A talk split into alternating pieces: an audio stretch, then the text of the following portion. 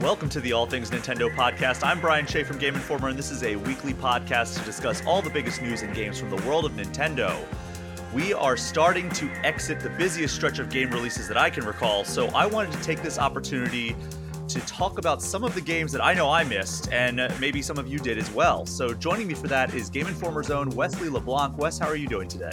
I'm doing good. I'm in a state of perpetual stress because of my backlog, and you have brought me on to discuss that publicly and openly on camera. So I'm feeling great. it's gonna be therapy. That's what we're that's what we're aiming yeah. for in the main segment. But you yeah. know how we do here. Uh, we are gonna lead off with some of the biggest news out of the last week, and you know where we have to start. Nintendo announced on Wednesday afternoon through a uh, just a seemingly out of nowhere news release that they are making a live action Legend of Zelda movie. So it's going to be co-produced by Shigeru Miyamoto and Avi Arad, which if you know if you follow the Marvel movies at all, you know that name. He started out in the MCU or not he didn't start out in the MCU. He started way before that, but like in the early days of the MCU, he was producer on all of those like Iron Man and Thor and Captain America. Uh, but he's produced almost every Spider-Man movie, or ex- at least produced, sometimes executive produced every single Spider-Man movie. Whether that was the Tobey Maguire trilogy, I believe he was on the Amazing Spider-Man movies with uh, Andrew mm-hmm. Garfield. Mm-hmm. He's done both the Spider-Verse movies, and I believe he has also produced all of the Tom Holland Spider-Man movies. He also produced uh, Uncharted, and he is producing the Borderlands movie that is uh, apparently releasing in 2024. Now that the actor strike is over, maybe some of these dates will actually stick. Yeah, I think uh, so. So he has quite the extensive production uh, credits there in his filmography.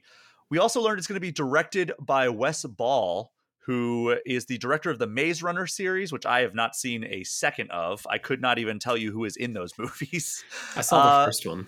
That's he's it. also directing Kingdom of the Planet of the Apes, which, from my understanding, is going to kick off another uh, trilogy of Planet of the Apes movies, which um god what was his name the, the guy who did the batman matt reeves. Matt, matt reeves he did the original trilogy secretly uh, like, like, one of the best modern blockbuster trilogies for sure i remember seeing I've... the first one and absolutely loving it and being like this is one of the greatest like action sci-fi movies i've ever seen and then I didn't watch a single other one of them. So I'm sure oh, that the other ones are very good as well. The first one's like the weakest for sure of the oh, three. Oh wow! Those, those, next two are like, especially the second one. The second one is uh it's wild how good it is. Has no didn't place the, being that good. So I think Matt Reeves was just a producer on that one, right? Like, what didn't James Franco direct it? I know he like starred in it. Um, oh, the first one, Rise of the Planet of the Apes.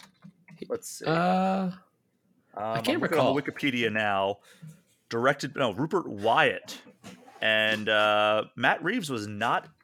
Uh, hold on. Did he only okay. do the first movie? Yeah, Rupert Wyatt only did the first one, and then Matt Reeves took over for the subsequent two. Okay. So it's not necessarily a Matt Reeves trilogy then. yeah, that's fair. Uh, but yeah, so that's beside the point. Uh, Avi Arad co-producing with Shigeru Miyamoto, Wes Ball directing, which uh, seems very out of nowhere. But apparently, if you go back, I, I saw that um, was it Variety? Somebody found an old tweet of his where he yeah. was like, "I'm never going to be able to direct an Avatar movie, but I I want to use the technology they used in Avatar for a Legend of Zelda movie," which is like, what?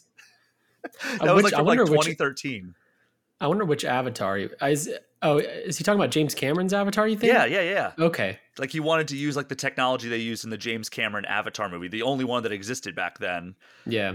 And that makes. Uh, I mean, I would love for him to get to do that as well, but it sounds like uh, Nintendo's going a different route with this movie. So it was announced uh, on Twitter, and then there was a subsequent press release. But it, it, I love when they just put out a tweet that starts with "This is Miyamoto." I saw somebody. Uh, God, I wish I could. I, I could remember who it was that said like when you when they start a tweet with "This is Miyamoto," you know stuff's about to go down. Yeah, for sure. so here's the quote: it "says This is Miyamoto. I have been working on the live action film of The Legend of Zelda for many years now with Avi Arad-san, who has produced many mega hit films. I've asked Avi-san to produce this film with me, and we now officially we have now officially started the development of the film with Nintendo itself heavily involved in the production." It will take time until its completion, but I hope you look forward to seeing it. So I mean, I, I believe that's kind of similar to how they announced the Mario movie, right? Like, didn't they yeah. just put out like a press release and then we got like later like movie casting movie specific and the, directs and everything? Yeah. Um, um, weirdly though, I don't. Maybe I'm misremembering, misremembering, but I don't remember them being so forward with the people behind the scenes on that movie with Mario. Whereas this one, they're like right off the rip, they're here's our producer, here's our director um, which is interesting because I honestly couldn't tell you the directors of the Super Mario movie, which is kind of lame because they did a very good job. But um, mm-hmm. it's an interesting approach, especially because um, Avi Arad is. You named some great movies he's produced, but he uh, is probably like a 50-50 track record. He's also oh, done yeah. Morbius and Venom and that really bad Scarlett Johansson Ghost in the Shell. And they basically just have like he's one of Sony's go-to producers. Yeah, and that Which, by the way, that's one we did not touch on is that it is being um, developed in cooperation with Sony. So it's Nintendo Pictures and Sony, with Sony doing the distribution, but Nintendo apparently is going to be financing more than 50%. So they're going to be the mm. majority financier. Still pretty funny that Sony is helping them. Meanwhile, Sony has a Call of Duty bundle that is helping Xbox for their PlayStation 5. Uh, the lines are crossing, finally. Yeah, we're crossing the streams here. Uh, yeah. Which, by the way, new Ghostbusters trailer looks great. Oh, yeah, Frozen Empire. I still Frozen haven't seen uh, Afterlife, but I'm not the biggest Ghostbusters fan. I like the original, but I don't I, understand I watched how the it's first a... two religiously when I was a kid. Like I would go mm. over to hmm. my aunt and uncle's house, and just turn on. Usually it was Ghostbusters too, but I've seen the first one probably more more than ten times in my life as well. I did see um, the Afterlife in theaters and uh, very emotional. I I got emotional mm. near the end, especially somebody who grew up with the originals. Um, very very good movie. I'm excited that it's launching a new series, um, a new new franchise, and Frozen Empire looks great. Amazing mm-hmm. trailer. Mm. Excited to look at that we, we just go off on tangents. That's what we're doing here today. um, so I asked Miyamoto about like it, this was back in April when I got to sit down with him and Koji Kondo after the premiere of the Super Mario Brothers movie. And I asked him like this is how I closed out my interview was like are there any additional Nintendo franchises you think would be good fits for movie adaptations? And we got a typical like I don't want to announce anything right now, but like, mm-hmm. you know, it was there. I don't know. Maybe there's something here. Uh, quote: You probably know that we have Nintendo Pictures now as a group. Whenever we create games, that's one form of content, and when we create animation, that's another form of content. And we want to continue to expand the amount of content that we can produce. In terms of announcing or sharing anything, I try to hold off until there's something really good and enjoyable. So there's probably nothing to announce in the near future so I ask you to put all your focus on this movie currently. And then he laughed because he's just a, a, joyful man. Um, but yeah, I mean, it was, it's going to be interesting to see how he continues to evolve as a producer of films because Kyle Kyle Hilliard has come on here and made the point that Shigeru Miyamoto, as producer of the Super Mario Brothers movie, probably made more money than he did of any video game he's ever cre- like any singular video game he's ever created because that's a that's a 1.3 billion dollar box office. Yeah. Which is huge. That's one of the highest grossing animation movies of all time, one of the highest grossing movies of 2023 period. Biggest animated opening of all time, I think. Yeah. So I think that he uh, he probably did pretty well for himself in producing that and you know, I I have some hesitations on this being a live action movie. I think that I saw somebody sharing like a uh, Studio Ghibli version yeah. of a uh, Zelda movie, and I was like, wow, that would be unbelievable if like they were able to like collab with them and make like that style, but a Zelda. Oh my god, that would have been the dream. Live action is going to be tough to pull off. I feel like yeah I... It's one thing to cast Mario like a, vo- a new voice of Mario, and like you know we saw the outrage when Chris Pratt was the voice, and eh, as they have revealed it one by one, we are like, what? What? That guy, uh, Charlie Day, is playing Luigi. But eventually, like when you saw the movie, it made sense. Like the voices were fine. They ranged in from fine to very good, and yeah. it's going to be very tough to see, especially an established celebrity wearing the green tunic and carrying around the master sword without it being like this is bad cosplay. Yeah, it's going to be hard to take it seriously. And then you bring in all the other elements like a live action Zelda and a live action Ganondorf and it's there's so much that could go wrong that it's kind of hard to be excited. But they did a good job with Mario and it sounds like Nintendo's going to be very hands-on with this cuz why wouldn't they be? Mm-hmm. So like I mean Nintendo with Zelda and Mario at least they don't really miss. So it's hard I don't on one hand I'm like none of this is I don't know if this is going to work. On the other hand I'm like, well, it's Nintendo. They're going to do the Nintendo thing and then yeah. Yeah, I don't anticipate, especially with a series as important to them as The Legend of Zelda. I don't anticipate they're going to go too far down a road where it's like this is garbage and like yep. especially getting to the point of we're going to show a trailer or we're going to put this out in theaters if it's a bad movie. Like Nintendo is the kind of company that will just probably scrap it if it ends up going poorly, right? Like yeah. I don't see any way that a just outright bad movie gets out. I could be wrong, of course. Like we could be here two years from now talking about how terrible the Zelda movie is, but I don't anticipate that happening. Like I, I, think that we've seen some very bad video game adaptations. We, I mean, Nintendo itself has had a very bad video game adaptation movie in the first live action Mario movie, but Nintendo was very hands off with that, right? Like they licensed it and that was about it. After that, they stepped aside and uh, from what I understand, Shigeru Miyamoto had no input on that whatsoever. Yeah. This, it sounds like he is going to be calling a lot of the shots. Yeah, I'm curious. Like you've probably played more Zeldas than me because there's a few blank spots in my Zelda history. But like, what when you saw this news, what was the immediate like? Please adapt this storyline. Like, don't mess this up. Just do this storyline, and and you'll be good. Um, well, like what popped into your head? You're pulling the rug out for me a little bit because that is going to be a question that we talk about a little bit later in the show. Whoops. Um, but there are definitely ones that I would like to see adapted, but I don't know if they're going to go to the adaptation route. I think they're going to take mm. the lore. I we'll talk about it in the in the final segment of this this episode, but uh, we are going to continue monitoring this because I would imagine that in 2024 they're going to start ramping up the like okay here's some casting and uh, you know here's like the release window that you should expect this. Maybe get a teaser by the end of next year. Like that if i had to guess I, of course i have no insight into this. It sounds like it is still a ways off. But who would you cast? Link i think is a very difficult character to cast yeah zelda and ganondorf much less difficult i think i think if you just do like a big muscular actor as Ganondorf, you're gonna do okay. Vin so Diesel. who who do you see as Gan? I mean, I honestly that was where my head went. I was like, all right, you could do like Vin Diesel or like Jason Momoa or somebody J- like John that, yeah. Cena. oh god.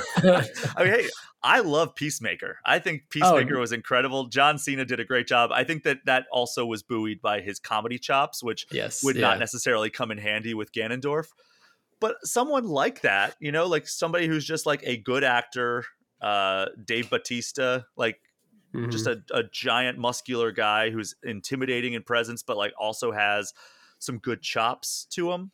Uh, I don't know. Like there were there's some been some good ones thrown around, but any that come to mind for you? For Ganon, I don't know. Yeah, I'm kind of. They could just go like the big, strong person route, which we've kind of talked about. For Zelda, it's funny. Like I think Anya Taylor Joy, who voices Peach, would have probably made a good um, Zelda, but I don't think they would do that.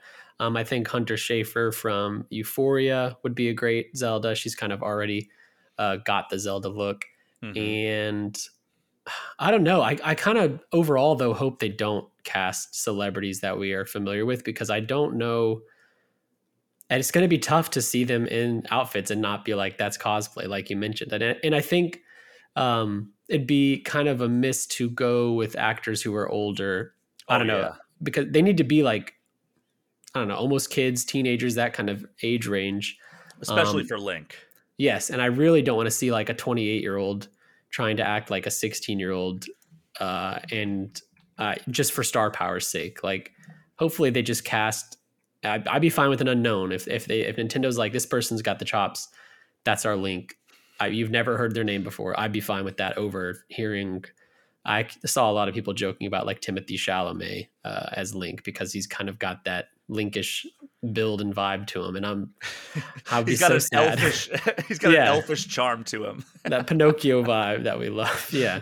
Um, so yeah, I kind of just hope that it's three names that I've never heard of, but I see them and I'm like, okay, I see the I see the vision that Nintendo's you know, since, going for. Since Sony and Avi Arad are involved, Tom Holland is in play. Yeah, I know. It's like which is very like funny a, because next year he turns 28.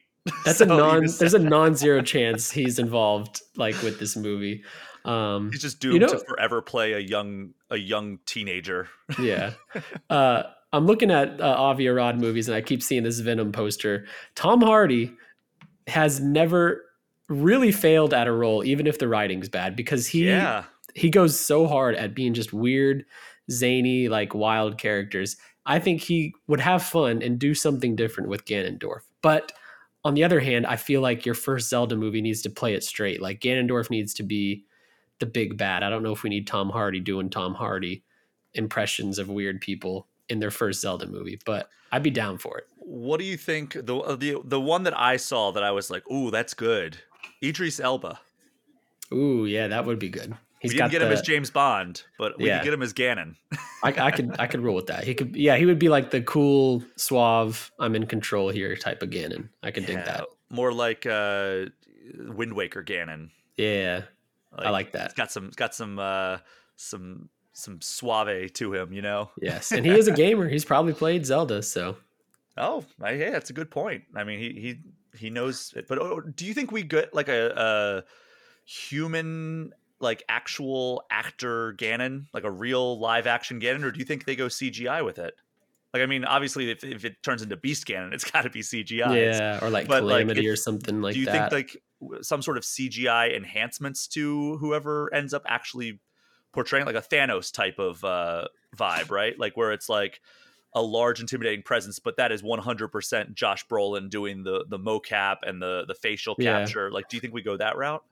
I'd be cool with it, but it would need to look as good as Thanos, which is a very high bar for uh, CGI.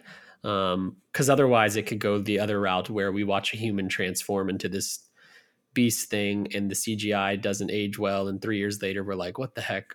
were they doing with this? Um, I don't know. In my head, I, I it'd be cool if they did something like Calamity Ganon, where it's less an actual presence in your face and more just like a general oppression on the area. That way, we can kind of like establish more of Link and Zelda, because I think Ganon's gonna just be like a screen stealer or scene stealer. Like that's if they do Ganon right, he'll have so much presence that I'm just gonna want to see more of that. So maybe they subdue him a bit, let us get to know Link and Zelda some.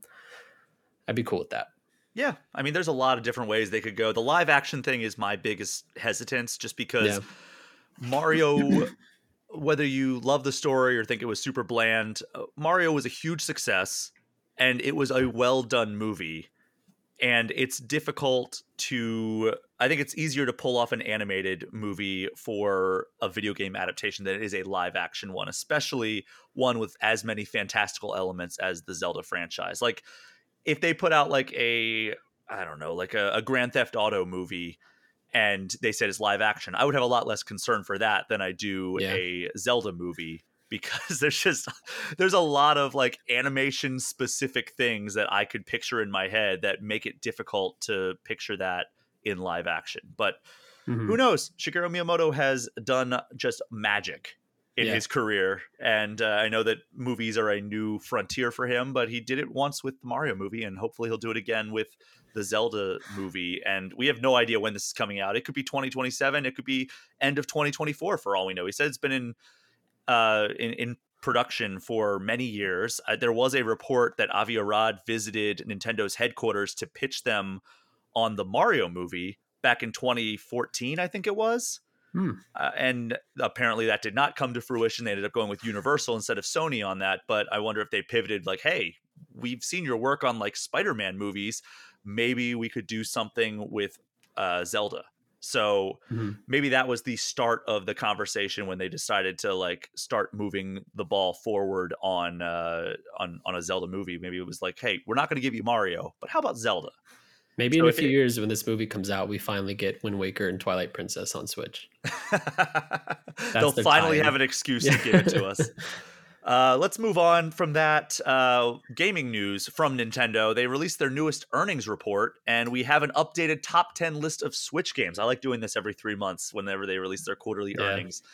Uh, surprise, surprise, Mario Kart 8 Deluxe still selling gangbusters. We just got the final wave of DLC up to 96 tracks, all the new characters. It's unbelievable, and it's paying dividends because it has sold more than uh, two and a half or no one and a half million units over the last three months and uh sitting strong number one 57 million units sold uh number two is animal crossing new horizons which is slowing down a little bit on the sales front looks like it's only sold about a half million in that time super smash brothers ultimate also just over like about three quarters of a million in that time Breath of the Wild still at number four, surprisingly still selling decently, right? Like uh, even with Tears yeah. of the Kingdom on the on the table, probably got uh, a good boost right before Tears of the Kingdom. People that yeah, but that would not have been in this quarter.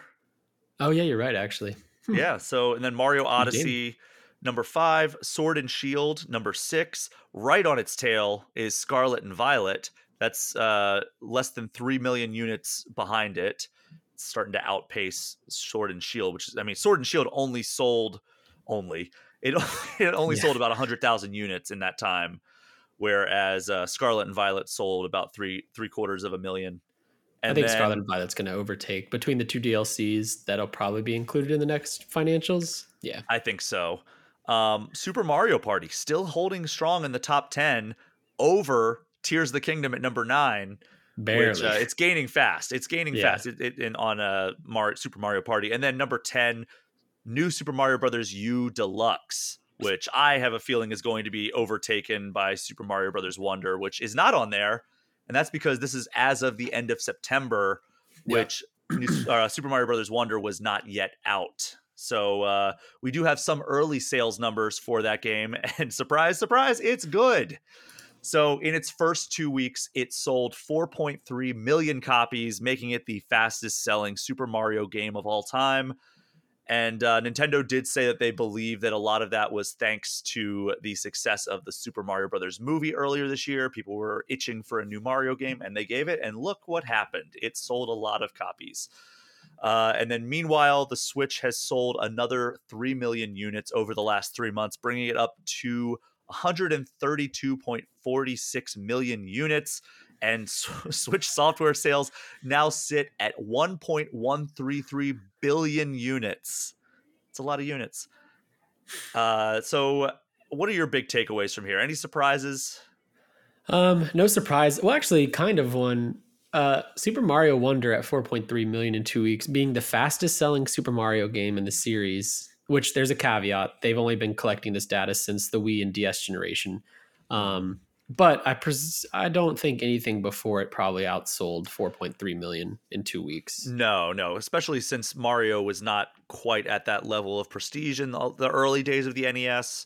Yeah. Um, and also the N64, while it had some decent sales up front, and I, I, think that Mario was bundled with a good amount of N64s, maybe that's the only one that could have challenged it. Maybe Super Mario World but yeah, like I, I, remember the Super NES, since both those were uh, launch titles, they were probably hard to find, so it probably would not have sold 4.3 million copies in that yeah. those first first two weeks. But yeah, it being the fastest selling is kind of surprising to me. I, I guess I kind of overestimated the sales of Mario, and I got that extra highlighted to me today because I wrote a story about Sony's latest financial results, which reveal that Spider-Man 2 has sold more than 5 million in 11 days, which makes it faster selling than Super Mario Bros. Wonder, which was the fastest selling Mario game, which tells me that Marvel's Spider Man 2 is just a bigger deal than Mario. But like on a pop culture level, I would have guessed that Mario would sell better than pretty much anything. But it seems at this at this pace, like I think Zelda is more of a cash cow than Mario is lately. And I don't know if maybe it's a 2D Mario thing or something, but uh, and these numbers are great. I just I don't know. I, they seemed uh, smaller than Mario's zeitgeist in pop culture would suggest. Well, just for comparison, The Legend of Zelda Tears of the Kingdom sold over 10 million units in the first three days. So that, yeah, that's kind of wild. I, I saw a, a chart. It wasn't in their official documents. Somebody had um, made it themselves. Breath of the Wild and Tears of the Kingdom together have sold more than either sold more than or almost more than the rest of the entire Zelda series. Wow. Um, which is ah yeah, it's crazy what one good transformation for a series can do for its entire lifetime. Um, but yeah, that's like the big takeaway for me is uh, I would have guessed Mario would sell 10 million in like a week. Um, not that 4.3 million is anything to scoff at. Uh, and then other than that, the Switch. I wonder if Nintendo is going to push to beat the DS. Like 20 million is right on the cusp of we could if we if we stretch this out a couple more years we could. But but I don't know. We all signs point to new gen hardware coming next year, which will slow down Switch sales. So, well, Nintendo has been pushing out a lot of bundles lately. I think that's mm. probably with like they're, they're they probably see that and they're probably thinking like it might be a little out of reach given like the timeline that they are probably going to be releasing a successor to the Switch. But maybe they're like, ah, let's just put out some bundles for the holiday season and really go for it. I, I don't know if 20 million is going to be possible, but hey, they just sold 3 million in three months. Yeah. So are we talking about a story you kind of just alluded to with Switch bundles and stuff? I'm no? not going to talk about Switch bundles, but I did want to talk about that uh, that Switch successor because during that earnings call, uh, this by the way, this comes uh, by way of a translation by Everything or uh, Nintendo Everything, and uh, President Shuntaro Furukawa was talking about the rumors that the Switch was being shown off at behind closed doors, and he said, "quote the rumors online that appear to be public information are not accurate. So, not an outright denial that they haven't shown anything, but like basically a good roundabout way to be like, don't believe everything you read. well, I don't believe him for one second. Yeah, because they obviously want to keep the ball rolling. And yes. I firmly believe that we're going to, this time next year, we are either going to be on the cusp of a new Nintendo uh, console or talking about a new Nintendo console that we are playing currently. For sure. Like, and he had. I don't think he's lying with that quote, but like as as long as one piece of information from those reports that came out of Gamescom is incorrect, he can say the reports are not accurate. Yep. Which I think is the case because I the people that were reporting that are very trustworthy sources and there were various sources, not just one person and they've done this before with like the DS, I think, or maybe the 3DS. Reports came out about what it was, and Nintendo was like, "No, no, no, those aren't real." And then like a month later, it was, "Oh, those were real." Um, and like you mentioned, they have to, you know, they have their own protocols and investors to answer to. They can't oh, just oh, yeah. spill the beans because somebody reported on it. But they're a publicly um, traded company, so yeah. In no way do I believe that necessarily. I, I, do think people have seen the Switch successor in the development community, and I think it's coming next and year. They, um, they did talk about, or uh, Furukawa also talked about that uh, patent that came out that was like, oh, yeah. well, it's going to be like kind of the clamshell design, and then you close it, and then there's a screen on the outside for portable play, or uh, not portable play, for uh, TV play. So you still have the second screen experience. And basically, he was just like, look, we when we applied for that patent, we knew that was going to become public information. We just thought it was a good idea to patent. Uh, we don't we we aren't able to confirm if we're ever going to use it or if we're going to use it in the near future or whatever. And that's the nature of patents, right? They're public. Yeah. But they're ne- maybe will never be used. There's been stuff on uh, the Switch patents that were were filed, never used for the Switch, but they were like conceptually something that was adapted for the Switch. Yeah, I, I, mean, a lot of people cover patents because it is exciting to see what companies might be doing. But yeah, it's important to like look at patents as just that. There's no guarantee they're coming out. Like you said, these companies know it's public, and if they have a cool idea, why not patent it? They've got the money to do so. Maybe they want to touch it one day, maybe they don't. But I've never seen a patent and been like, "Oh yeah, that's happening." It's mm-hmm. just a, a realm of possibility. And uh, just closing out here, we did talk a little bit about the bundles, and you brought up, uh, you know, there were there were some that I did not put on the rundown here, but uh, you know, we hit the Smash Brothers one. It's fine. yeah, it's an OLED console with some. I don't think those Smash Joy-Con have been around for a minute, but I don't think they're new either. Um, I think that they are either repurposed or slightly tweaked from the original. But yeah, uh, do we get any others this week, or are they all kind of like in recent weeks? It's all all the time is starting no, yeah. to blend together. Uh, earlier this week, Monday, basically, they announced the Switch OLED bundle for Smash Ultimate with the Smash Ultimate Joy-Con, and then a Super Mario Party bundle, which includes the Mario Red and Mario Blue Joy-Con for a hundred bucks. Um, that's notable because it's the first time that those two colors have made their way stateside together. You've been able to get hmm. those in Japan, and you could import them if you wanted to have that combo. Um, but this is the first time that you can do so. And it's a hundred bucks, so you're paying thirty bucks for Super Mario Party in the bundle. Um, and yeah, they've got other black. It was basically their Black uh, Friday sales coming out, um, discounting a bunch of games and stuff like that. Also, Super Mario Party is not the good one, if I'm not mistaken. I it, think it's Mario correct. Party Superstars. I, I always confuse yes. those two, but uh, that's also the one that's selling better is Super Mario Party, which is yeah, the one that they just let die. They they released it and didn't do anything with it, and we were all like, why? Yep, well, Wes, that is going to wrap up our news segment for this episode. We're going to take a quick break, and when we get back, I'm going to give some impressions about some games I've missed during the busy season. You're going to chat about what your backlog has been like in recent weeks. Uh, we're going to take a quick break, and we'll be right back.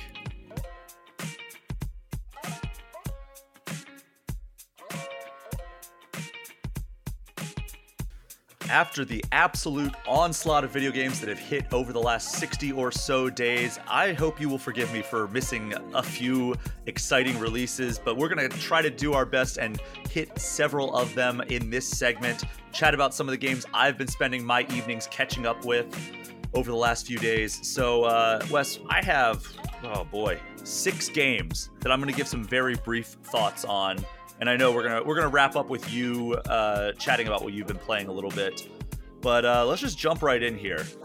First one I have spent a little bit of time with is Nickelodeon All Star Brawl 2. And uh, this is a game that I believe I've talked about on this podcast before. And I don't have a whole lot more to share about this. Besides, I've played the Switch version, and I, I do enjoy the the the combat. I think they've done a great job fixing a lot of like the complaints that I had about the original Nickelodeon All Star Brawl. It felt kind of like I don't know, like this is a worse version of Super Smash Brothers, and they had a lot to learn, but this one feels a lot better. It, it it, plays so much better. The voice acting from the start, like from because basically when the first one launched, there was no voice acting whatsoever, and it just felt really empty. Like it's like okay, we have all these iconic characters from Nickelodeon and none of them make any sounds because they didn't have the voice actors. And in a wild turn of events, they actually course corrected and went as a free post launch patch, got all these iconic voice actors to come in and record lines for these characters. And they put it out as a post launch patch, and it made it sound and feel so much better. And then they added a bunch of DLC characters that a lot of people wanted. Nickelodeon All Star Brawl 2 starts where All Star Brawl 1 finished. So it's already got a very strong foundation. Uh, they all have the voice acting. They actually got rid of a lot of the characters from All Star Brawl 1, and then All Star Brawl 2 adds, I think, like of like the 20 something characters, like 14 or 15 of them are all new.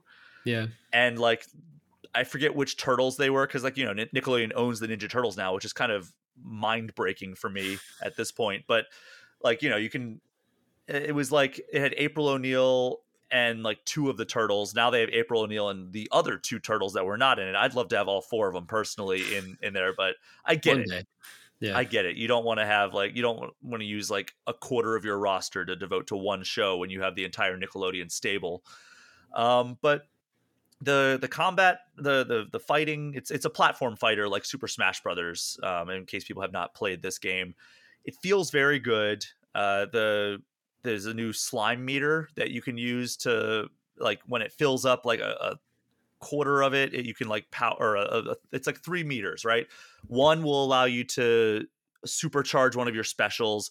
The other one i think allows you to parry and then the third one lets you do a cinematic kind of like ultimate move that's character specific but it's not like a one hit ko unless you're like the characters have high damage.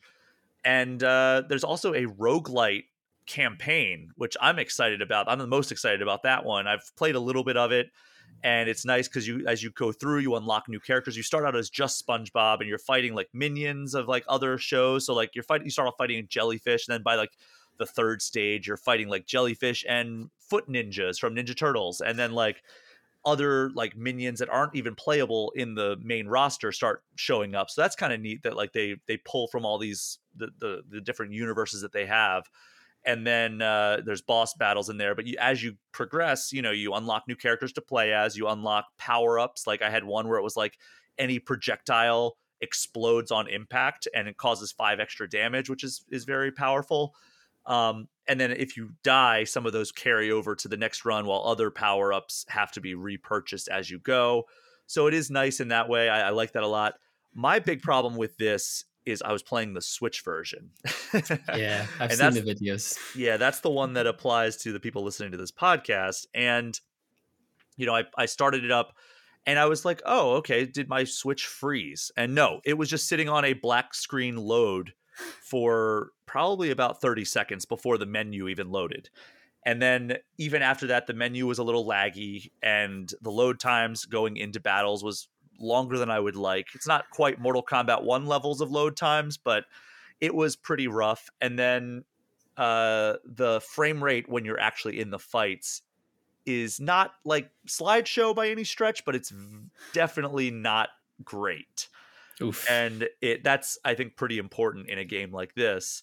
I yeah. did reach out to the developer and I asked like, "Hey, like this is my experience. Is the team planning on fixing this?" And they they said that they actually he shared a, a blog post that the highest priority right now they're they're planning a patch for all of them, but the biggest one is that the Switch they're going to try to improve the load times and the performance. So if you're looking at playing this game right now, I would say check out like the PS5 or Xbox Series X version, even the PC version.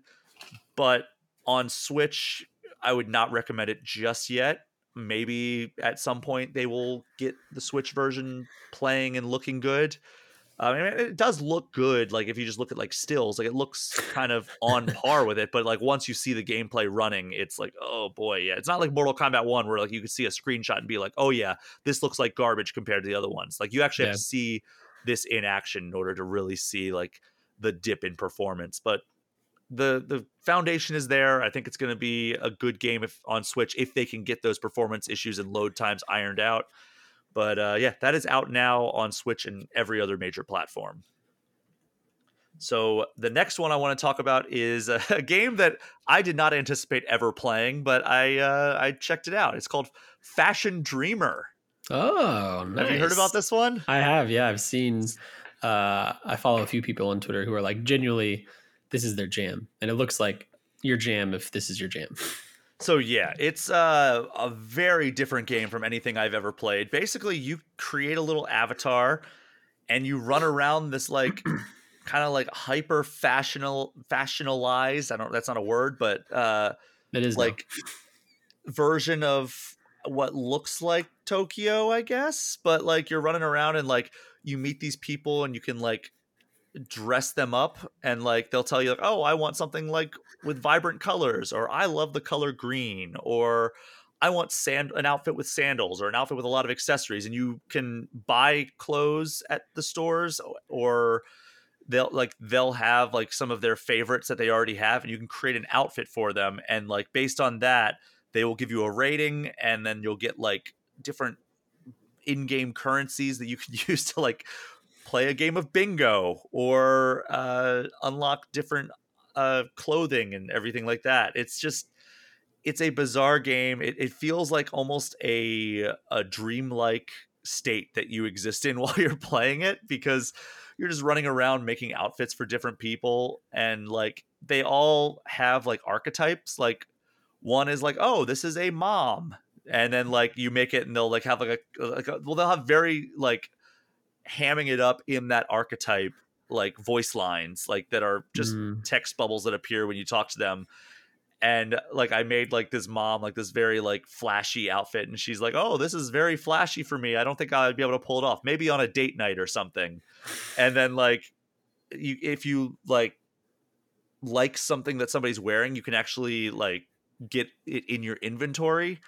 And then you can go and like pose and like take pictures in your outfits that you're wearing and it's as you do all this like you're becoming an influencer so like you're getting followers uh, on like some anonymous social media or uh, some unnamed social media And uh, yeah, I mean, if that sounds like it's up your alley, it's it's certainly not something that is like typically what I would play, but I'm having a good enough time with it. I I could use this game because my my form of therapy, my highest form of therapy right now is retail therapy. I love buying clothes um, and the like. So maybe I need a game like this to to stop spending real money on clothes I don't need. This was the game that also while I was at PAX West, I tried it out. And the voice line or the the dialogue box that popped up with one of the people just had me blankly staring at the screen for 30 seconds where I found this young girl and she goes I just learned that the moon is waning. Is the earth waning too? And I just stared at the screen and thought about that for about 30 seconds on the, the crowded show floor of PAX West. Do you answer it? Does it have do you No. Then you oh, just okay. go and create an outfit for her. it's nice, like nice little. I never thought about the yeah, the the Earth is waning. That was something I did not expect in a, a game about dressing up anime characters and becoming yeah. an influencer. but yeah, that is out now on Switch. Uh, another game that I checked out is uh, Thirsty Suitors. Ooh. Now, I think you checked this out at uh, Summer Game Fest, right? Yeah, and I'm actually about two to three hours in it as well. Oh, um, oh, great! So uh, yeah. I'll let you talk about this. I mean, I'll give you the rundown. Where basically you play a character, a woman who has recently gone through a breakup and returning to her hometown. And I'm pretty early in, but like the first thing you do essentially after like answering like some questions about like your personality and like your dating life is and, and you do this while you're skateboarding through like a like her subconscious for some reason. And uh but you go to a diner and you encounter a man who was like your ex-boyfriend from third grade yeah. and you proceed to have a turn-based combat with him that is represent representing a kind of a, a an argument or a dialogue or some sort of like he's hitting on you and you're trying to fend off his advances and like trying to deflect or like catch him off guard and like you have to defeat him in turn-based combat slash defeat his advances because he is a thirsty suitor of yours after he finds out that you are single now. And uh it is it's wild man. Like yeah. I, I don't it's, know um it's an eclectic mix of stuff. It's very it's clearly inspired by persona. Like you at the like the beginning when you do that little subconscious quiz thing you get like a uh, I forget what they call it but basically like a, a guiding light maybe? I don't know. I got the star which means i'm like um very out outwardly talkative and like exposed to people and that kind of stuff. Um and that kind of guides your like character archetype. And then yeah you it's one third a game where you skate around and uh, do tricks on a very rudimentary system. It's not too intense and it's, yeah, it's fine. not Tony Hawk. No, I'm not like the biggest fan of the skating, but you don't have to do it. You can skip it or just it's how you get around town. It's one third combat, which, as you mentioned, is turn based with um, what's the game series that does it? I know Sea of Stars recently did it, but like you do uh, button presses during Super Mario RPG does yes. it. Lost Odyssey yes. does it. Yeah, and they're they're they're pretty simple, but it, it kind of keeps combat a little more hands on than a traditional turn based. If turn based usually turns you off, and then the other third is a cooking game where you do you know prompted button presses, cooking with your mom to impress her because uh, your mom is. Uh, a tough cookie to crack. You have a, a, a tough relationship with her, and she's kind of not judgmental, but like wants what's best for you and doesn't know if you're doing those things. Um, and so while you're cooking, you're trying to impress her and like you know grow that relationship now that you're back in town. Meanwhile, you have a great relationship with your with your dad. You're kind of definitely like a daddy's girl type of character.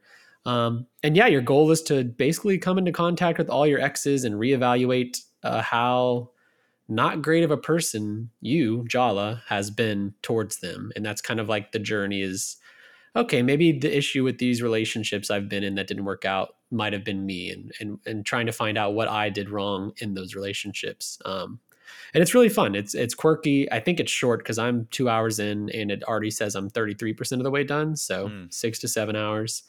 Um, it's, but it's it fun. Almost it's, reminds me like part Persona, as you mentioned. Yeah. Part Catherine, if you've ever played yes, Catherine, yeah. which is another another game uh, from Atlus. and then part uh, Scott Pilgrim. Oh yeah, for sure. Like with the, anytime all you're the fighting X's X's, and, and you're fighting them, yeah.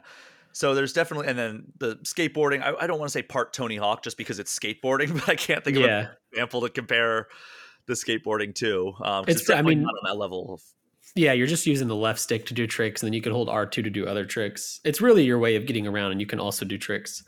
Um, and there's some challenges associated with that, but um, I really like it. It's one of my favorite indies of the year uh, in a very crowded year, which is high praise for me. Um, and it's an interesting look at like South Asian culture, which I'm Mhm. not familiar with uh, as much because I am not South Asian. Um, but it's fun, like diving into this family dynamic that's different and and cooking all these uh, awesome recipes that I wish I could cook.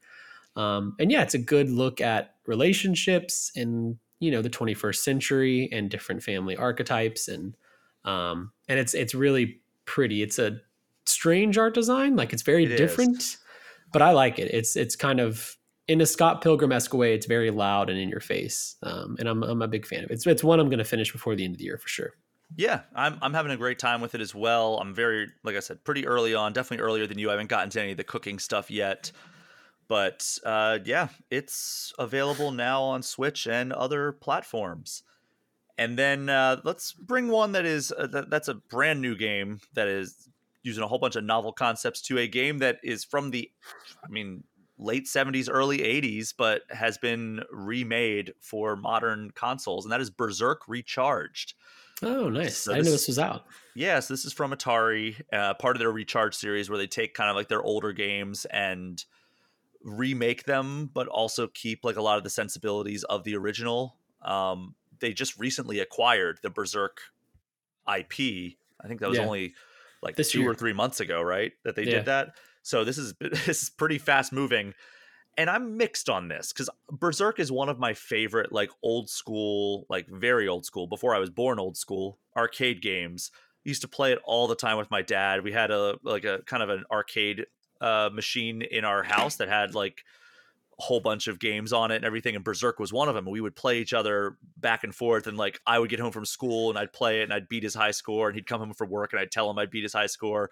And he would like change out of his work clothes and then come back down and start trying to beat my high score. And it became like a, a really fun like back and forth between us. And uh, I was really excited for this because like you know I love that game. I have a lot of nostalgia for it, but while it plays well, like there's some cool power ups they've added that weren't in the original. There's like a dash version or a dash move that you can do in this. There's a health bar now, whereas before it was one hit KOs.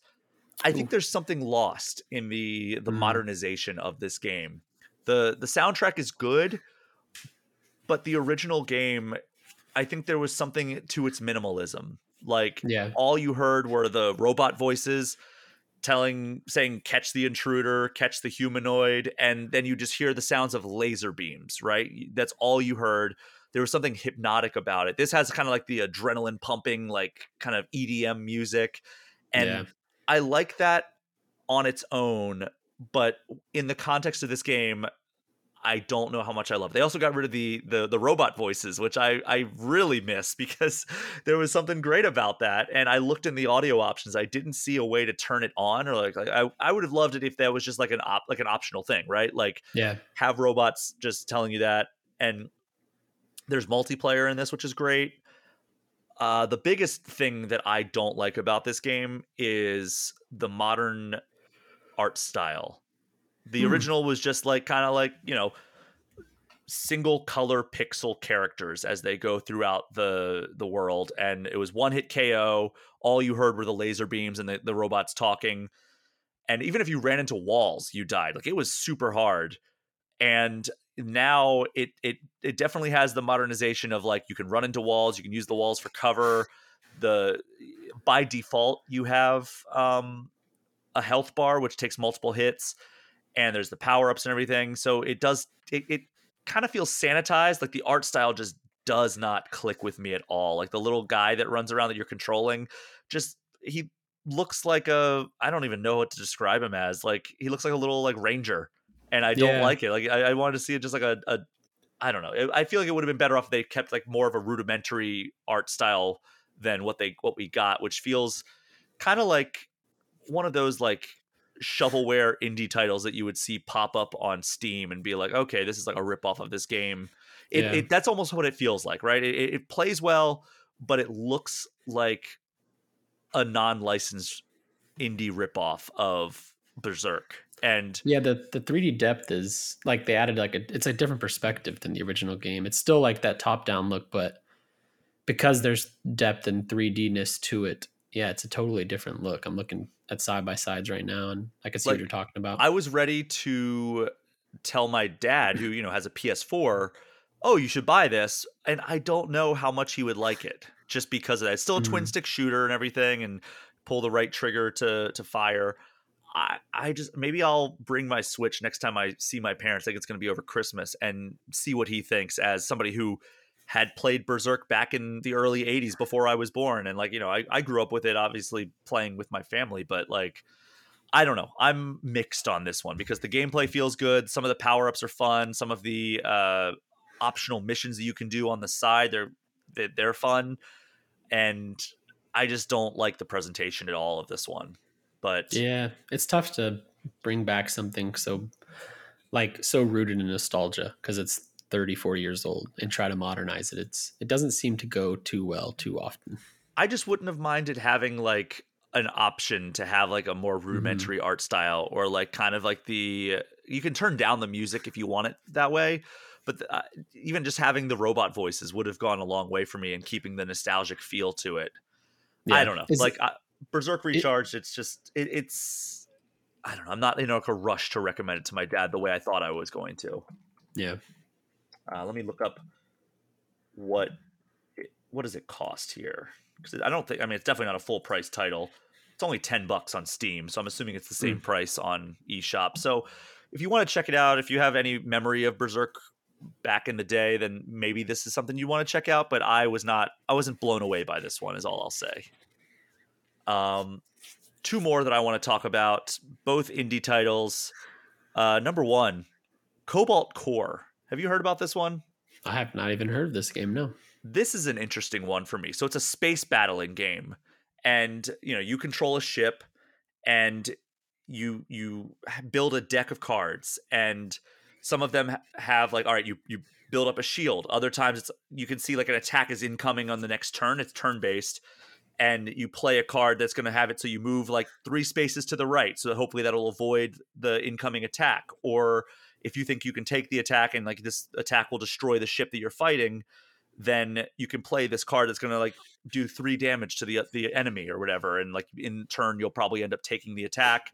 You, it's all about positioning, all about like using your cards that you have in your hand to to do the most effective attack. You have a certain number of cards you can play per turn, and uh, there's a story playing out with these these characters on this ship as they're trying to you know just kind of escape and and and live. I think they're trying to escape like their their their planet they were on, but you know it's it's it's a fun game. It's a, it's a game that I discovered while I was uh, out at PAX West as well, and uh, I went up to a, a, one of the booths and I talked to the PR person and I was like, "All right, what are like the two games I should check out?" And it was this and Rift of the Necrodancer that I played. Mm. Yeah. And I I love both of them. I, I'm glad that this game is finally on my actual Switch. And uh, you know, I could see myself pouring a lot of hours into this. I just haven't had time because I've been trying to check out so many different games. There's actually three other games that I have not had a chance to play yet that I wanted to include in this episode, and unfortunately, I just have not had time to get to them. Uh, but yeah, Cobalt Core definitely one that I would say fans of deck builders, fans of turn-based RPGs would want to check out. Uh, it's a nice twist on uh, combat in that way. But yeah, it's out now, and uh, recommend checking it out. And then this last one, Wes, maybe you played this one because this is one that's been on the GI radar for a while. Dave the Diver. I haven't, but it's it's like high up on my list of indies to check out. So this recently came to Switch. It's been on Steam for most of this year. And uh, our own editor in chief, Matt Miller, reviewed it for us. I think he gave it an 8.75 out of 10. It's one of the the more exciting games of this ilk and basically it's a a, a two part game, kind of like Thirsty Suitors is a three part game. this is a a game of two halves here. For the first half, you're diving down under this underwater, and you're catching fish, collecting resources, and then you come up and you deliver your resources to the local sushi restaurant, where you then you you're waiting tables. There's a sushi chef that you are assisting, and it becomes like it goes from like kind of a an underwater exploration and combat game to a game where you are basically doing diner dash. If you ever played that game you're you know you're kind of managing all the different patrons that are coming in the restaurant. You're having to you know they place an order you'll you'll see like this is what they ordered and then like the sushi chef will be making it and then as that pops up you have to go over to the sushi chef grab it bring it to the person in time before like they get mad that they took so long some of them will also order drinks that you have to pour, and that's a little mini game where like you tilt the stick in the direction and you have to pour it to fill to a certain line, and the closer you get to the line, the more points you get. And uh, you know, you up you, as you explore underwater, you get like better weapons that you can use. Like you have a harpoon gun, and you have like a, a starts off as a knife, but you can upgrade that to uh, other uh, weapons. Some of the fish will attack you like there's like a puffer fish. If you get too close, it'll hurt you. Um, I haven't gotten deep enough that like there's like sharks or anything, but I would imagine like you're going to find like more dangerous water or yeah water life um, as you go under deeper and deeper. I'm assuming I'll be able to upgrade my oxygen tank and everything because right now my oxygen tank does not allow me to go all that deep. But mm. I bet that like as I progress, I'm going to get upgrades to that just as I'm getting to the weapons. But I am loving this. I'm not quite as high as some people have been, where they're like, "This is one of the best games of the year." But yeah, I was about to ask that. It could very well land on my top ten by the by the time that the uh, I, I play a little bit more of it. But this is one that has been on my radar, and like I actually bought it on Steam when Matt was talking about how good this game is, and he was writing his review and I just never got around to it because I don't like playing games on my PC since it's also my workstation, and I don't yeah, want to sit at this that. chair any longer than I have. That's why I haven't fired up City Skylines 2 yet, even though I love that first one. I think that first one is the best city builder ever, and I have been waiting for City Skylines 2, and it's finally out. It sounds like they've patched a lot of the problems they had early on, so now's the time to dive into it. But I just haven't because I can't force myself to sit in this chair any longer than I already have to. Yeah. So I was waiting for this to come to Switch. It finally did, and I'm glad I'm devoting time to it. Yeah, so, I'm gonna check it out for sure. I, I think I own it on somewhere. Um, yeah, it's. I don't think it's gonna be for me because I just in either direction of the game's two parts. I not really. I don't typically vibe with those, mm. but it's also one of those games where I've heard a lot of people say like, hey, even if you don't think you'll like this, you should try it because it, it'll hook you. Um, and yeah, it's good. Like you mentioned, it's a lot of people's one of their favorites this year. Like I'm, probably the standout indie of the year. Off it's the top one of, of them head. for sure. Yeah. Um, one thing that I'm bummed about after I did this, because uh, I, I mentioned Diner Dash is a game that it reminds me of. After playing like for a couple hours of Dave the Diver, I was like, man, Diner Dash has to be on Switch, right? And it's not. I was yeah. actually very surprised by that, but I mean, I guess that is a very old game and probably not a lot of people remember it, but it seems like that would be a perfect fit for the Switch. I wonder it hasn't had anything in a while, has it? I think maybe it had a mobile title a few True, years yeah. back, but like before that, it was like the most recent release was like Xbox Live Arcade, which is where I fell in love with it. Was like back in the Xbox 360 days when Xbox Live Arcade was like brand new. Diner Dash was like one of the first big hits, and I was like, okay, this rules. And uh, yeah, I don't know. Dave the Diver is maybe my favorite out of oh, it's definitely my favorite out of the list that I went over. But Thirsty Suitors is also one that I'm very much enjoying. Cobalt Core, oh god, yeah, I forgot about that. That's also that's my top three. I don't know what order. It probably goes Dave the Diver, Cobalt Core, then Thirsty Suitors as my top three. Um, but Wes, what have you been playing? oh gosh, so much, too much. Um, my current, uh, I've, I am not the kind of person like you're. Everything you just described there like stresses me out. Playing six different games, just dipping in and dipping out is tough for me because I, for whatever reason, force myself to finish games, even if I'm like not vibing with it. Uh, I used for, to be that way, and I finally I'm, had a paradigm shift in my mind because I used to do a thing every year, or at least for like two years. Andrew Reiner and I, former editor in chief of Game Informer, Andrew Reiner, we would do a like not a competition, but like we would publish articles at the end of the year, how many games we finished. Yeah. And I would get up to like something like 60, I think. That's wild. And now it's just like, no, I'm not, I, I've maybe finished like 10 games this year at most. Yeah. it's like I'm so much happier now. I I need to do that because I often play games that I don't like. I have nothing to say about them afterwards because I didn't like them, and I'm not going to just publish a story that's like I didn't like this. Um, and I'd force myself to play through it, and sometimes that's like a 40 hour game, and I beat it, and I'm just empty. Uh, and I haven't been able to break away from it. Um, with all that said, my current uh, game that I'm playing, I'm very happy to be so obsessed with it, which is Alan Wake 2. Um, mm. I'm pretty sure I'm very close to beating it. I'm trying to get the platinum trophy along the way. Um, that's like my that's my current play. I'm not even really playing too much else uh, in my off hours because I just want to beat that because I know it's probably my game of the year and i am i just i can't get enough of it frankly. I started for the first time ever i'm watching the first season of true detective because i need more of whatever alan wake is giving me and that seems to be the i answer. have played several hours of alan wake 2 and i mean this is a nintendo podcast. I don't is the original alan wake remastered on switch? I don't even think it is. I don't think so.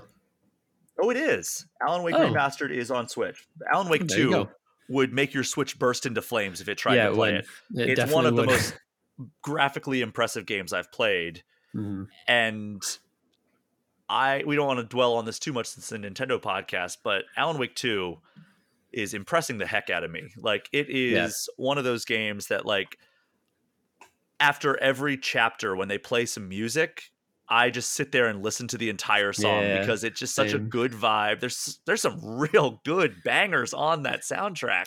They're all on Spotify and Apple Music too. So yeah, end of chapter songs I think is the album because I added it yeah. to my library.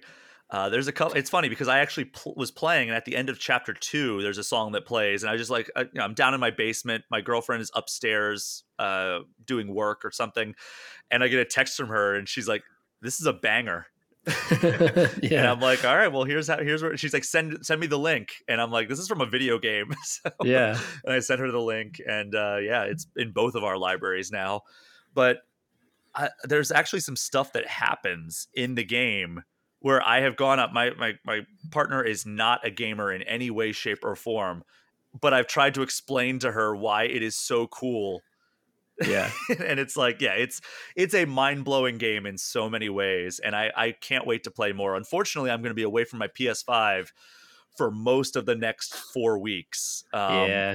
uh, that, that's going to be a programming note that we have at the end here but uh, yeah i'm going to be traveling quite a bit and i'm bringing my switch but alan wake 2 is not on switch so yeah. uh, it's going to be spotty if i can get through it by the end of the year but yeah, that is one that I am super into as well. That is if I like my, that's my game I'm playing for fun right now.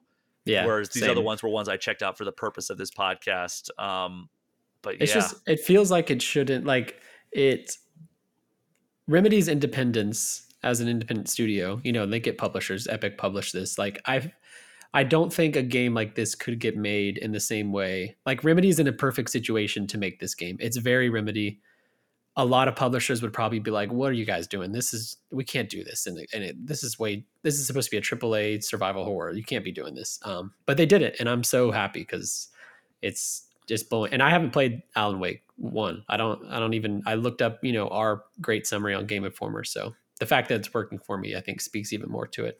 Um, I it's I will say the one thing that that makes me laugh. I I've spent a good amount of time with Sam Lake like between mm-hmm. interviews, between visiting Remedy out in Finland. Finland, yeah.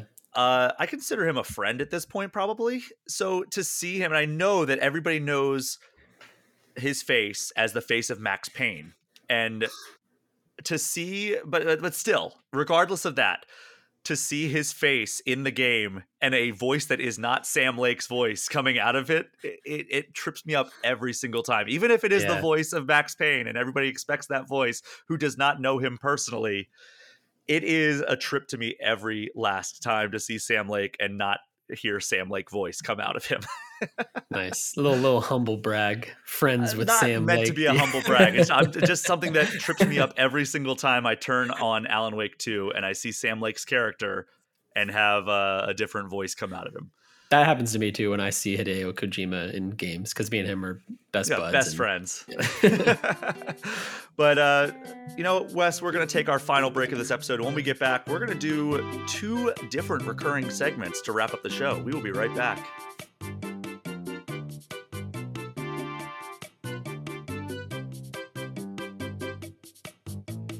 We are back, and it is time for Definitive Ranking, a recurring segment where we take a topic and give our personal top five lists since this episode was kind of about the recent games that we missed and we're playing catch up on, Wes, I want to get your top five games from 2023 that you wish you had more time to devote to. So you know yes. the drill. Start at five, count it down to one. Give me a sentence about each. My number five is Star Ocean, uh, the remake that just came out. That's a good uh, one. I don't know anything about Star Ocean, um, but it's it looks gorgeous and it's like a sci-fi sci-fi JRPG, and I love that combo. Um, I love the HD 2D art style. I love JRPGs. I love turn based combat. Like everything on paper is going to work for me. It's just one of the many casualties of 2023 where I have not had the time. And admittedly, it's a recent release. So, like, I'm not beating myself up too bad, but I know, and you'll hear why whenever I list these other games, that I'm not going to get to it for a while. And it makes me sad because, like, I'm going to try to dip in because I'm going to, it's one of those games I want to see, you know, does it have the chops to be somewhere on one of my lists or something like that And our issue you know anything like that um, but like getting super deep into it probably won't happen until next year and i wish i had more time to play it that is an honorable mention for me because yeah. uh, it was not on my radar at all and then it came out and the reviews are just glowing yeah and uh, i believe our own kyle hilliard is playing through it right now and he's saying it's it's uh it's a pretty good one so yeah I, I do have it on switch and like I said, I'm going to be traveling quite a bit. So I might try to fire it up at one point, but we'll see. Yeah. Uh, but yeah, um, number four. My number four, Armored Core Six. Uh, mm. I kind of already know I'm gonna love this game. It's just uh, it's a risk to my life right now because I know if I start it, as I mentioned before, I'm gonna have to beat it, and I've got other things that really need to take priority over it. Um, but I can't wait. I've got buddies who are like my souls like buddies and they were obsessed with this game beat it three times to get like the true ending and all that and everything they've said and everything i've read about this game indicates to me i'm going to love it uh, so at this point i'm ignoring it because it is a risk to the rest of my plans for this year yeah I, armored core is not really up mm. my alleys too much but I, that is one that i wish i had time to check out but uh, just so many games yeah um, my number three is so now we're in the realm of I'm going to play a good chunk of these more before the year's up. Uh, Super Mario Wonder. Mm. I have mm. played a good bit of it, uh, and like I definitely have an opinion on it, and I'm I thoroughly love it. It's a very very great game. Um, I just want to beat it, and and I'm trying to 100% it as I go, which slows progress a bit. um, but it deserves it. Like I'm fine with doing that. I, I enjoy spending an hour trying to you know 100% this uh, handful of levels in front of me and get all the flower coins and the um, wonder seeds it, has been a blast to play so i know i love it it's going to be in my top 10 even having not beaten it um, assuming and everything i've read and hearing you talk about it indicates to me like the game's only going to it holds itself up through the entire experience so i don't have to worry about the ending kind of sucking but um yeah i want to i want to play more of this and i will but right now it's not happening yeah, I mean, I fully support 100%ing that game. I think it's worth doing it, even if some of the final challenges are going to be very frustrating for you. Yes, uh, it's there's only a couple things that I don't like about that game, but everything else is amazing. I, it's one of yeah. my favorite games of the year by far.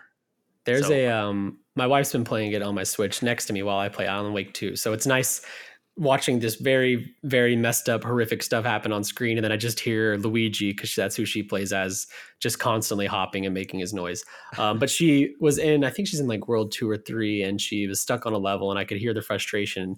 And she said she thinks it's probably the hardest level she's ever done in mario. And i was like oh okay well just so you know the final challenge in uh, the game took our nintendo expert here like hours to beat and she she, she got very sad I, I, saw uh my my friend tagged me in a comedian, I believe it was uh, it was Joe DeRosa, mm. posted a rant about how much he loves Mario Wonder, but he thought that the Bulrush level in World One was like the hardest level of all time, and I just commented like, "You're not going to 100 percent this game. just wait till the yeah. final challenge." Yeah. Um, my number two, same story with uh, Mario Wonder, is Tears of the Kingdom.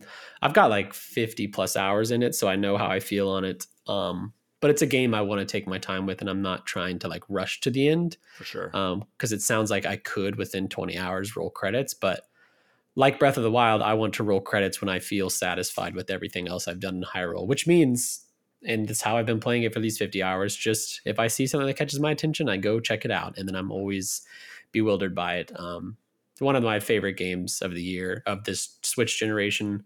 I can't wait to play more. I have a plane ride coming up, plane ride, plane travel coming up, and I'm excited to play uh, Zelda Uninterrupted for a bit on it. Yeah, I just upgraded my Switch's micro SD to one yeah. terabyte. So oh, now I now now I can just install everything and not yeah. have to worry because I had like Breath of the Wild that I like archived because I was mm-hmm. like, all right, well that's like one of the larger Nintendo first party games. So let me just archive that. I don't know when I'm going to go back to it, but I'm like, who cares? Install everything yeah. onto my Switch and just have like this massive library of games just in the palm of my hand. It's incredible. Yeah, it's awesome. The Switch rules. I'm curious to see how I would feel going back to Breath of the Wild after playing Tears of the Kingdom. Uh yeah, I wonder. Uh I don't know. It's weird. I was thinking of like Marvel Spider-Man. I went back to Miles Morales and the first Spider-Man just to see how it felt, and they are a good bit noticeably uh, slower compared to Marvel mm-hmm. Spider-Man 2, just swinging around the city. Um, so like I don't think I can go back to those unless I'm craving that story. But like two wins gameplay. I'm not sure how that stories though. Yeah, they're great. The number one story I think is still my favorite. Um, but yeah, I'm curious how Tears of the Kingdom compares to Breath of the Wild because I don't off the top of my head, it doesn't feel like it feels different other than the actual arm abilities. Yeah, the um, abilities I think would be the big one because it's like, okay, how do I get up there? And it's like your brain, like I, I, talked about in the Tears of the Kingdom like review episode, where it's like you have to rewire your brain to be like, oh, I'll just fuse this weapon together, or yeah. I'll just use Ultra Hand or Ascend, and it's like now you suddenly won't have those powers and it's like yeah you have to unwire your brain now and just climb you got to climb everything oh, again oh god um, but yeah, Tears of the Kingdom rules one of the best games of the year.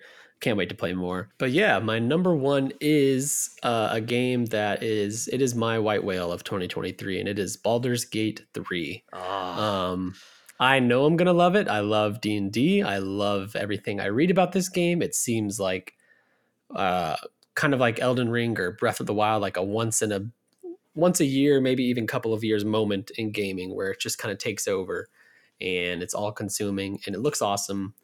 But it's also a game that is like 140 hours long, or at best like 70 if you speed run it. And I don't want to do that because I know I'm going to lose my lose myself to it.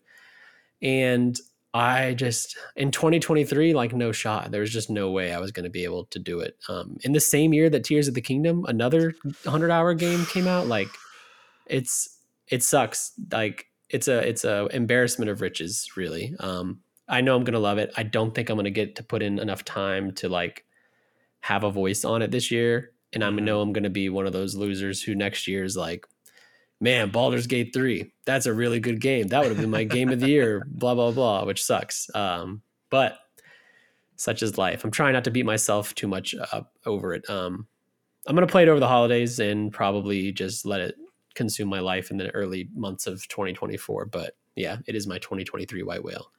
Yeah, that's on my list as well. It's just such a massive RPG. I think I put in like 15 hours or so of it, and I love it.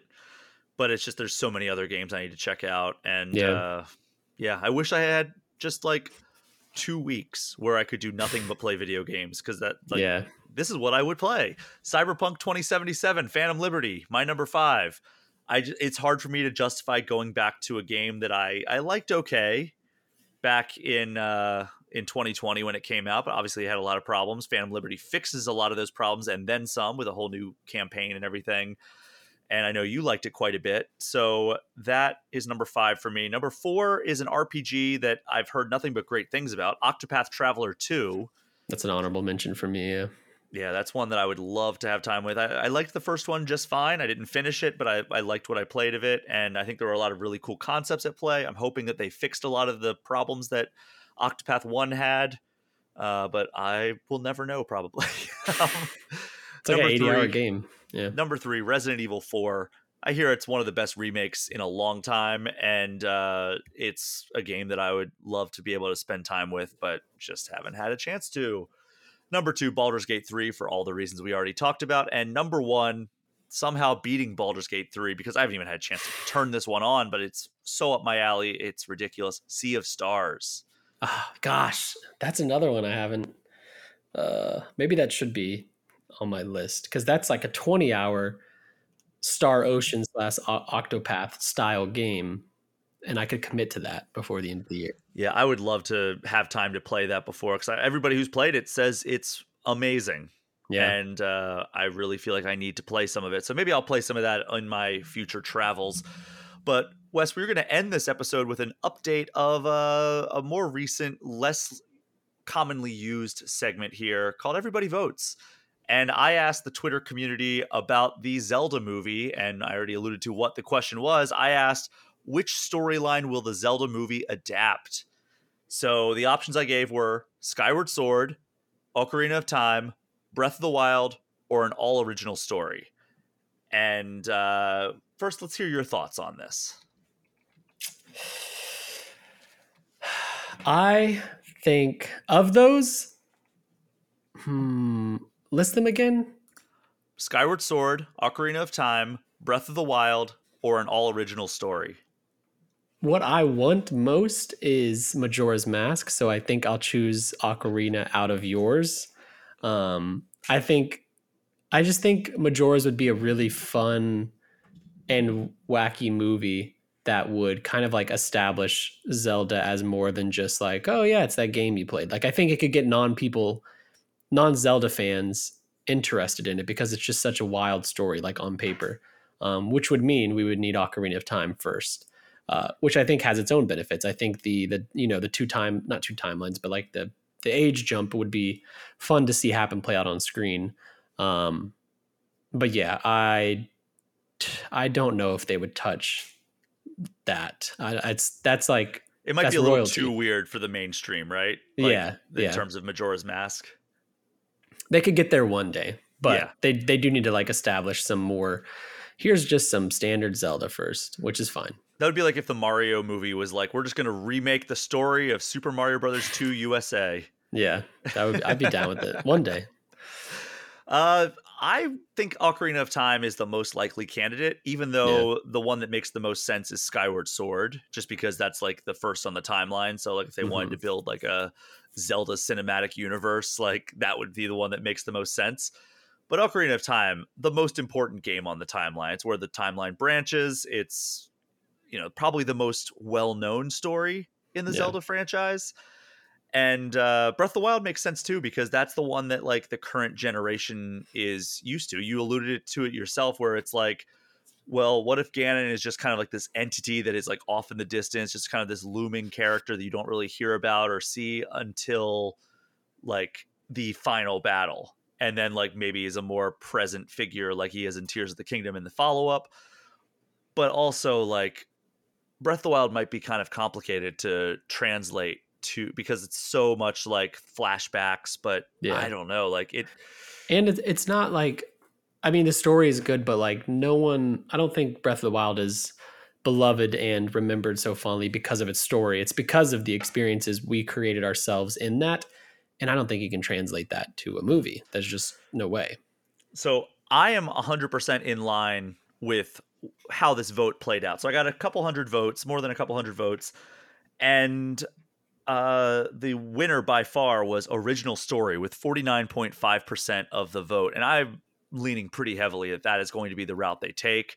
Yeah, maybe they take certain elements of certain games, like maybe there's an Ocarina of Time, maybe there's a battle with Ganondorf and he turns into Ganon at the end of it, but like I think that it's probably going to be an original story, maybe taking some elements from like some of like the games, like greatest hits elements. Like maybe we'll have like the creation of the Master Sword, and then also like the ocarina is going to be in it. Maybe there's going to be like the sages that you have to rescue or whatever. But like, I think it's going to be something that doesn't follow a storyline too closely because you have to think that like a lot of those storylines follow like the okay, we have to go here and solve these puzzles and collect this item. Now we have to go collect five more of this item or whatever. And like, I don't know how well that would translate. Maybe it would translate better as a TV series than it would a movie. But yeah. in a movie, like a collectathon does not necessarily not not that Zelda is an actual collectathon like a like a, in the sense that like Banjo Kazooie is, but like you know just having to like go here to collect this. Okay, now go here to collect this. Like we've seen that work in movies. Like that's literally what Avengers Endgame is, but like I just don't think it would work super well in the in the form of that. But that said, you could loosely adapt Ocarina of Time, and I think it would be a, a huge hit. Yeah. Uh, but that is number two, by the way, is Ocarina of Time with 35.8% of the vote. Number three is Breath of the Wild with 11.8% of the vote. And number four, a distant number four, Skyward Sword with 2.8% of the vote. Yeah. I mean, no Ganon in Skyward Sword. Uh, is probably a tough sell for the first movie. And it is the first in like that, you know, the timeline, but that's an easy prequel layup. Like, and movie studios love doing prequels and stuff. So like, we could get five, six movies into this one day, and they're like, we're going back to the beginning with Skyward Sword, and by that point, people are already bought into the franchise, where it makes sense to not have a Ganon movie.